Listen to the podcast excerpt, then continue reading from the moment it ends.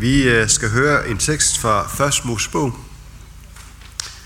Da Joses brødre så, at deres far var død, sagde de, Hvad nu, hvis Joses vil stræbe os efter livet og gengælde os alt det onde, vi har gjort med ham? De sendte så den besked til Joses. Din far befalede os før sin død at sige sådan til dig. Tilgiv dog dine brødre deres overtrædelse og synd. De handlede ondt mod dig. Så tilgiv nu den synd, din fars, fars Guds tjenere har begået. Josef græd over deres ord til ham. Hans brødre gik til ham og faldt ned for ham og sagde, vi vil være din trælle. Men Josef svarede dem, frygt ikke, er jeg i Guds sted. I udtænkte ondt mod mig, men Gud vendte det til det gode.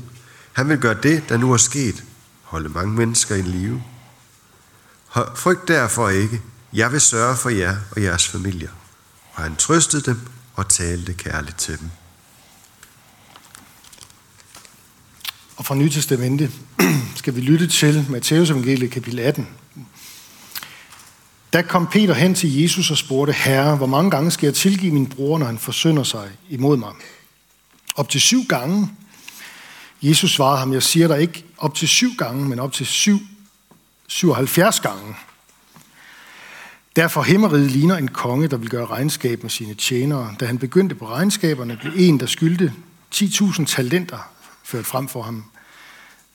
Da han ikke havde noget at betale med, befalede hans herre, at han og hans kone og børn og alt, hvad han ejede, skulle sælges og gælden betales. Men tjeneren kastede sig ned for ham og bad, have tålmodighed med mig, så skal jeg betale dig alt. Det er alt sammen. Så fik den tjeners herre medynk med ham, og lod ham gå og eftergav ham gælden. Men da den tjener gik ud, traf han en af sine medtjenere, som skyldte ham 100 denarer, og han greb ham i struben og sagde, betal, hvad du skylder. Hans medtjener kastede sig ned for ham og bad, have tålmodighed med mig, så skal jeg betale dig. Det ville han ikke, men gik hen og lod ham kaste i fængsel, indtil han fik betalt, hvad han skyldte. Da hans medtjenere nu så, hvad der var sket, blev de meget bedrøvet og gik hen og forklarede deres herre alt, hvad der var sket. Da kaldte hans herre ham til sig og sagde, du onde tjener, alt den gæld eftergav jeg dig, da du bad mig om det. Burde du så ikke også forbarme dig over din medtjener, ligesom jeg forbarmede mig over dig. Og hans herre blev vred og overlod ham til bødlerne, indtil han fik betalt alt, hvad han skyldte. Sådan vil også min himmelske far gøre med hver eneste af jer, der ikke af hjertet tilgiver sin bror. Ja, lad os bede. Jesus, vi beder om, at du igennem det, vi lytter til her, vil hjælpe os til at forstå, hvad det er med gælden og tilgivelsen – og hjælpe os til at øh, kunne tilgive de mennesker, vi har brug for at tilgive. Amen.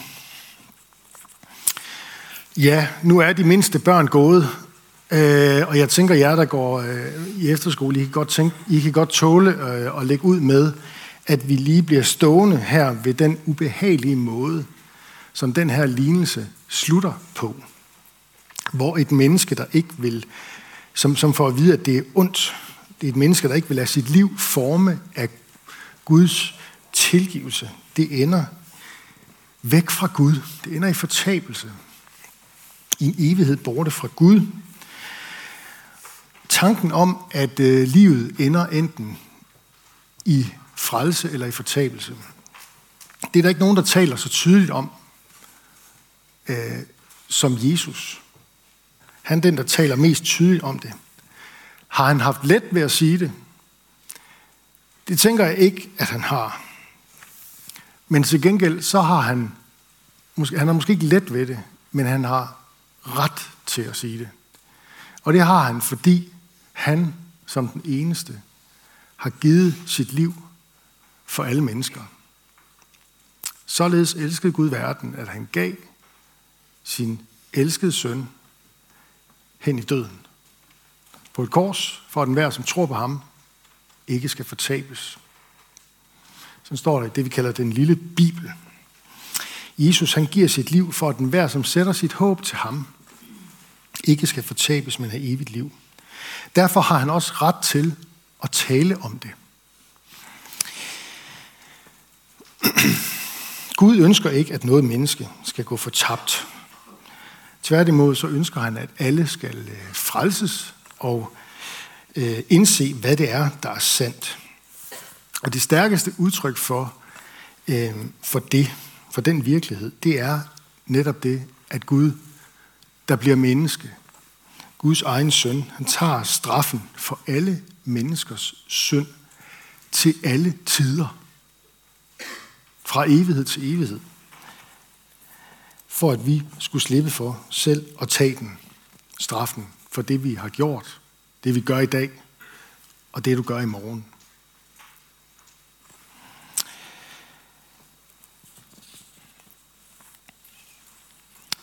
Gud, han ser ikke gennem fingre med det, som nedbryder og ødelægger alt det gode, han har skabt. Han ser ikke gennem fingre med det, men til gengæld, så tager han selv gælden på sig. Han betaler selv regningen for, at du kan få frihed og fred og tilgivelse. Så er der en ting mere omkring det her, øh, den her måde, som den her lignelse slutter på. Og som jeg besluttede mig for, at jeg må hellere starte med at sige det, fordi ellers risikerer jeg, at min prædiken bliver så lang, at jeg ikke rigtig når ordentligt hen til det. Så nu tager vi altså fat i det, der sådan lige gør lidt ondt, ikke også? Der er ingen af os, der har en øh, fuld indsigt i, hvad alt det her, Bibelen siger om fortabelsen, det i virkeligheden indebærer. Og det, har jo, det er der jo den gode grund til, at det er noget, der ligger ude i fremtiden, når Jesus kommer igen og dømmer levende og døde, som vi bekender det i troen øh, ved gudstjenesten søndag efter søndag. Han skal komme igen og dømme levende og døde. Nogle gange er der tale om billeder, men det er jo billeder, der peger hen imod en realitet, en virkelighed. Billederne støder nogle gange sammen. Nogle gange er der tale om ild, andre gange er der tale om mørke. Det er jo to billeder, der støder lidt imod hinanden, kan man sige. Fordi normalt, når der er ild, så er der også et eller andet, der er oplyst. Andre gange så er det et, et dybt, dybt mørke, man ser ind i. Men sagen er bare, at der er mange steder i Bibelen, hvor der tales om det her. Og øh, dem har vi ikke nogen grund, eller vi har ikke nogen autoritet til at fejde ind under gulvsædet og sige, jamen det var sådan, de tænkte dengang, men i dag er vi blevet klogere. For så, så tiltager vi os jo selv en autoritet, der er større end den, Jesus har. Og hvem af os kan tillade os det? Hvis ikke Guds ord får lov til at være autoritet, også i det her, hvem er så?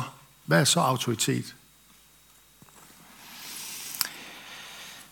Jeg tænker, at øh, det er, når man støder på det her, jeg kender det også for mig selv, så, så, så, så er der sådan en, en automatreaktion af, at ah, men det kan godt være, at jeg lige skal lægge lidt låg på, fordi øh, det her, det er hårde ord. Dem kan vi ikke tåle at høre. Så i virkeligheden tænker jeg, jeg må, for at trøste, så må, jeg hellere, så må man hellere lade være med at sige det. Så prædiker vi om noget andet i teksten. Men igen, hvem er os kan tro, at vi har større forstand på det her end Jesus? Hvorfor? Der må være en grund til, at han nævner det igen og igen. Hvem af os kan overtrumfe ham og ligesom være vide bedre end ham? Og sagen er, hvorfor taler Jesus så meget om det med fortabelse? Det gør han, fordi når han taler om dom, så er det fordi, at dommen i sig selv bærer et håb med sig. Og det håb, det er, at der kommer en dag, hvor ondskaben i den her verden, hvor uretfærdigheden i den her verden, hvor alt, hvad der river og flår i Guds elskede skaberværk i den her verden, skal møde Guds dom. Hvor djævlen selv skal møde Guds dom. Eller som der står i åbenbaringsbogen, han skal kastes i ildsøen.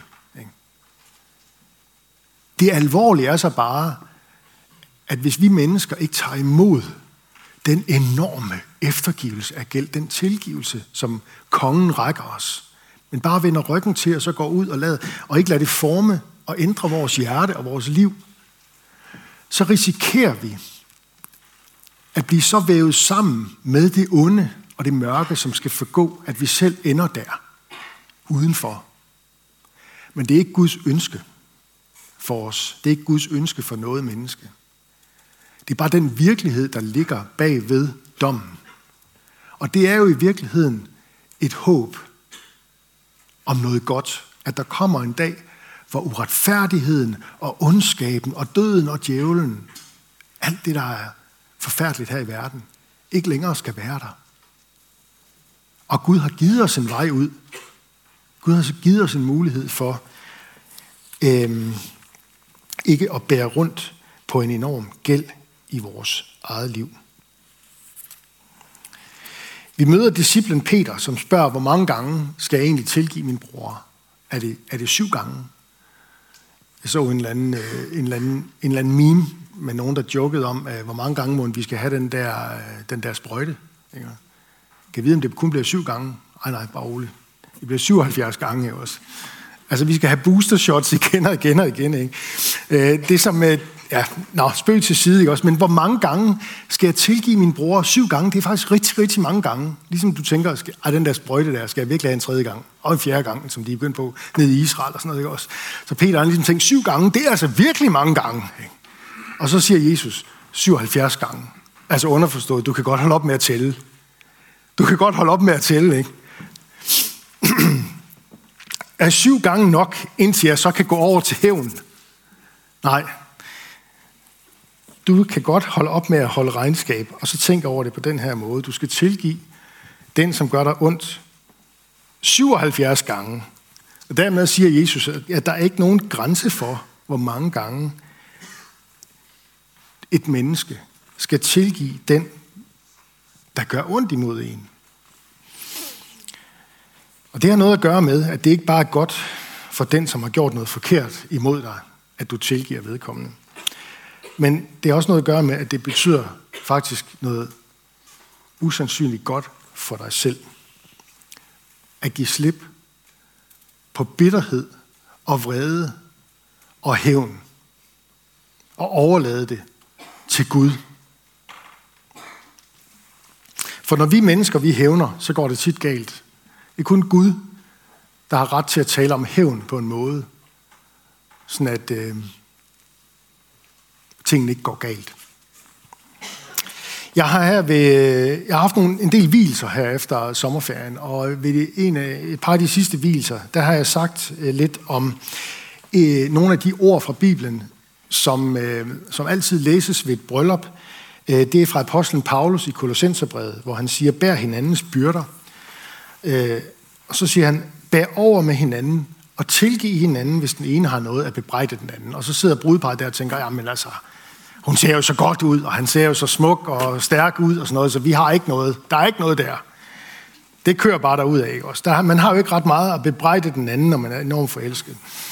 Det der med, øh, hvad vej toiletrullen skal hænge, og tandpastatuben, der, hvordan den skal tømmes og alt sådan noget der, det tænker man ikke lige over den dag. Men jeg har alligevel valgt at, at tage det frem her på det seneste, fordi der sker jo alligevel noget, når rutinen og hverdagen øh, kommer. Og måske kommer der også børn, og der kommer en karriere, måske endda en strålende karriere, og øh, så skal der gøres ren, og der skal også være plads til lidt romantik og sex og sådan noget, ikke også? Og ja, så er der bare det, at så kommer bebrejdelserne ind imellem snigende. De kommer snigende. Og der er det, at vi som kristne skal huske på det med at tilgive. Og Paulus han begrunder det altså med, han siger sådan her, der i Kolossenserbrevet, kapitel 3. Som Herren Jesus tilgav jer, skal I også gøre. Det er hans begrundelse. Gud har tilgivet jer, så skal I også tilgive. Det er jo et ekko, ekko af den lignelse, som Jesus fortæller. Det er en meget, meget høj sat bare, men det er netop en højsat bare, det her med et kald til, at vi skal tilgive. Fordi der er en enorm kraft i tilgivelsen.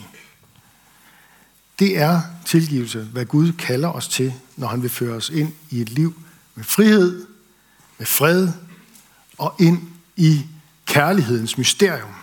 Det er at elske en anden. Det er at elske din næste. For sagen den er, at når vi tilgiver, så fjerner vi platformen for bitterhed og vrede i vores liv, i vores eget liv.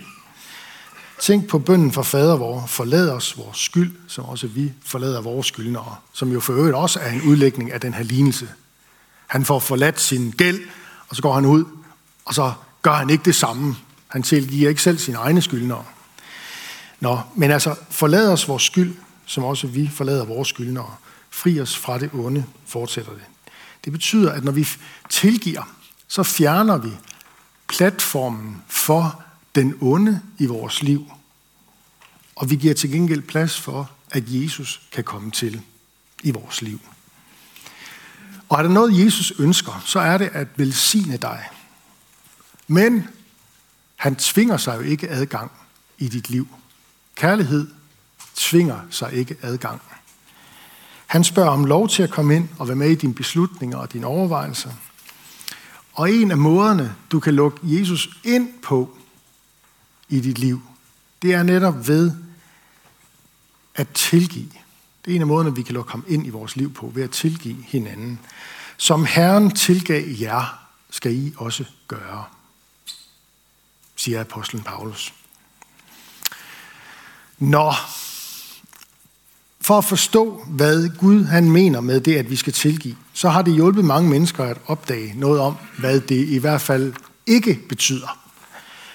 Og øh, det vil jeg godt lige nævne lidt om her. Tilgivelse, det er ikke, at du skal have tillid, nødvendigvis øh, stærk tillid til den, der har gjort dig noget ondt. Det er ikke, hvad tilgivelse er. Tilgivelse, det er heller ikke, at øh, du skal fornægte den øh, uret, der er sket imod dig, og lade som om det ikke er sket. Eller lade som om, at det ikke koster noget. Tilgivelse, det er heller ikke, at du bare sådan skal lære at leve med og acceptere uretfærdighed og øh, øh, krænkelse af dig selv, at, at du er blevet krænket af en eller anden grund. Tilgivelse, det er ikke, at, at du begynder at finde en følelse frem af, at nu skal jeg selv til at undskylde, hvad der er blevet gjort imod mig. Tilgivelse, det er ikke at lade som om, at man ikke er såret. Det er ikke noget med tilgivelse at gøre, de her ting. Jesus han siger ikke, at du skal fornægte, at der er gjort noget ondt imod dig. Han beder dig ikke om at lade som om, tingene aldrig er sket. Han beder dig ikke om at undertrykke, øh, at du er såret eller bærer på sår. Det han siger til dig som et kristent menneske, det er, at du skal tilgive de mennesker, der synder imod dig. Hvad betyder det? Det betyder for det første, at du skal tilgive ved ikke at fordømme og forbande. For der er en øh, åndskraft i fordømmelsen og forbandelsen, som er farlig for os at slynge ud over andre mennesker. Jesus siger i Lukas evangelie kapitel 6, vers 37, Fordøm ikke, så skal I ikke selv fordømmes. Den her øh, tjener i lignelsen her, som vi øh, lyttede til, han kunne have undgået fordømmelse. Han gik til gengæld lige ud og fordømte et af sine medmennesker, som skyldte ham en ganske, ganske, ganske lille gæld. Han burde i stedet for have lavet, for at blive i lignelsens sprog, han burde have lavet kongens tilgivelse forme hans liv. Sådan han tænkte, nu er der et før og et efter det, der er sket i dag. Nu går jeg ud og ser på livet øh, på en ny måde. Og i virkeligheden er det måske øh, det, det største, eller det, måske er det i virkeligheden budskabet, det første og det største budskab til os i dag. Lad Guds tilgivelse præge dit liv. Lad kongens tilgivelse få afgørende betydning for dit hjerte.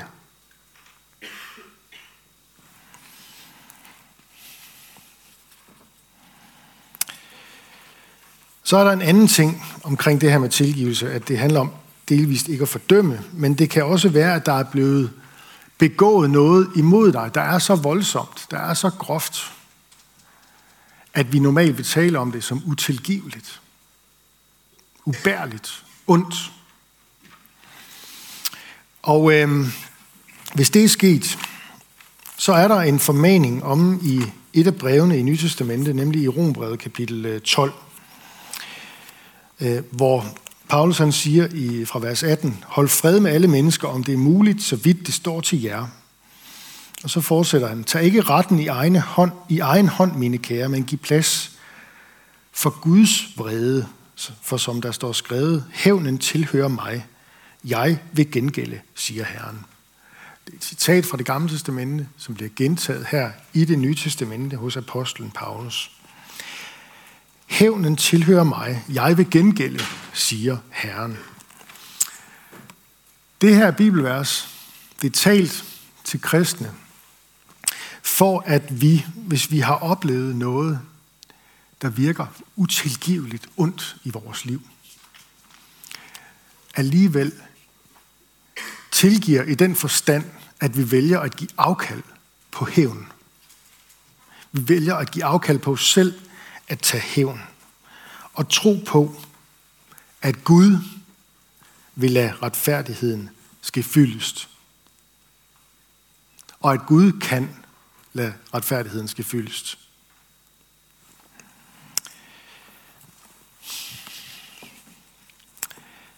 Bliv blot vrede, men synd ikke. Lad ikke solen gå ned over jeres vrede, og giv ikke plads for djævlen, står der i Nye Testamentet. Og kongen her i Guds, eller kongen i den her lignelse, han, han bliver jo faktisk vred til slut. Lad blot ikke solen gå ned over jeres vrede, talte så om. Vi vælger selv, hvad vi gør med vores vrede, og med den uretfærdighed, der er blevet begået imod os. Men kaldet til os fra Gud af i dag, det er at se på hans tilgivelse, den måde han eftergiver uretfærdigheden og synden i vores liv, og så lad det forme vores liv videre herfra. Vi vælger, hvad vi gør med vreden. Det gælder for også for Gud. Han valgte at lade vreden gå ud over Jesus. Han valgte at lade vreden ramme sin egen søn, da Jesus hang på korset. Det er derfor kongen i lignelsen sådan uden videre sletter den her gigantgæld, 10.000 talenter. Jeg læste en, øh, jeg hørte en præst sige, at en talent, hvis man sådan regner det om, så svarer det cirka til, hvad en øh, bitcoin stod i i fredags de er altså ret peberet efterhånden. Så skal du gange med 10.000, så det er jo en astronomisk gæld, det her. Det er en gæld, der ikke kan betales. Men det kan den så alligevel, når Gud sender sin søn til jorden. Lad os bede sammen. Gud, vi beder om, at din tilgivelse, den må sætte spor i vores hjerter. Vi beder om, at vi ikke bare sådan som manden i lignelsen lever videre, som om, at vi ikke er blevet tilgivet og blevet friet for vores livs gæld. Vi beder om, at du vil hjælpe os til ikke at vende ryggen til dig og dit ord, men i stedet for gå ud og have tillid til din tilgivelse, og så lade være med at holde regnskab over små detaljer. Vi beder om, at du vil give os større tillid til dig, Gud, fordi vi tror, at når den tillid forsvinder, så bliver behovet for menneskelig hævn større. Og vi tror, at det kun er dig, der formår at håndtere og gøre op med uretfærdighed og ondskab.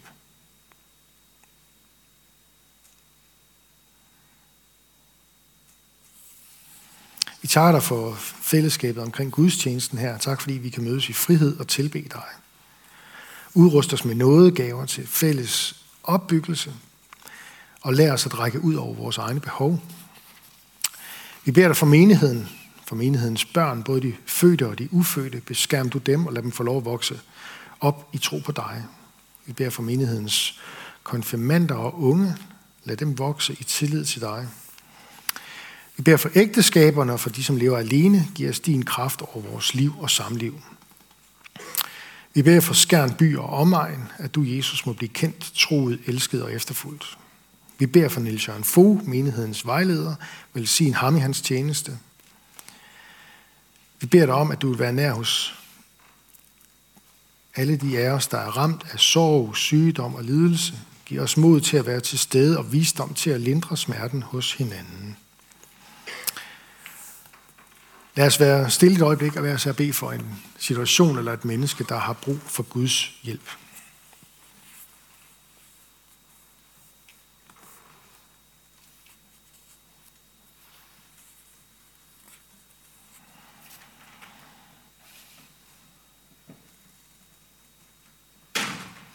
Vi beder for Karoline Siersbæk, som er rejst ud fra, fra, fra menigheden her til Tanzania i nogle måneder. Vi beder om, at du vil lade hende være et lys og et vidnesbyrd der. Så beder vi for din kirke ud over jorden, særligt for dem, som lever i verdens brandpunkter og forfølges for dit navns skyld. Vær dem nær på en særlig måde. Giv dem mod og øh, frimodighed til at stå ved deres tro på dig. Vi beder om, at øh, lyset fra de gode nyheder om dig, Jesus, må skinne i verden, i blandt denne verdens muslimer, så de omvender sig og lærer dig at kende som den eneste sande Gud. Vi beder også om, at det lys må skinne øh, øh, hos de jødiske folk, så de ser dig som Messias og omvender sig i glæde. Og så beder vi om, at evangeliet er der må få fremgang i Danmark. Vend vores hjerter og vores folks hjerte til dig. Vi bekender vores medansvar for kirkens og folkets forfald. Vi bekender vores mangel på tro, lydighed og kærlighed. Giv os mere af det. Mere tro, lydighed og kærlighed. Vi beder for alle, der er blevet betroet magt og autoritet. Hjælp dem og os til at værne hinanden imod uret og vold. Og kom så snart og gør alting nyt. Det beder vi om, Jesus, i dit navn. Amen.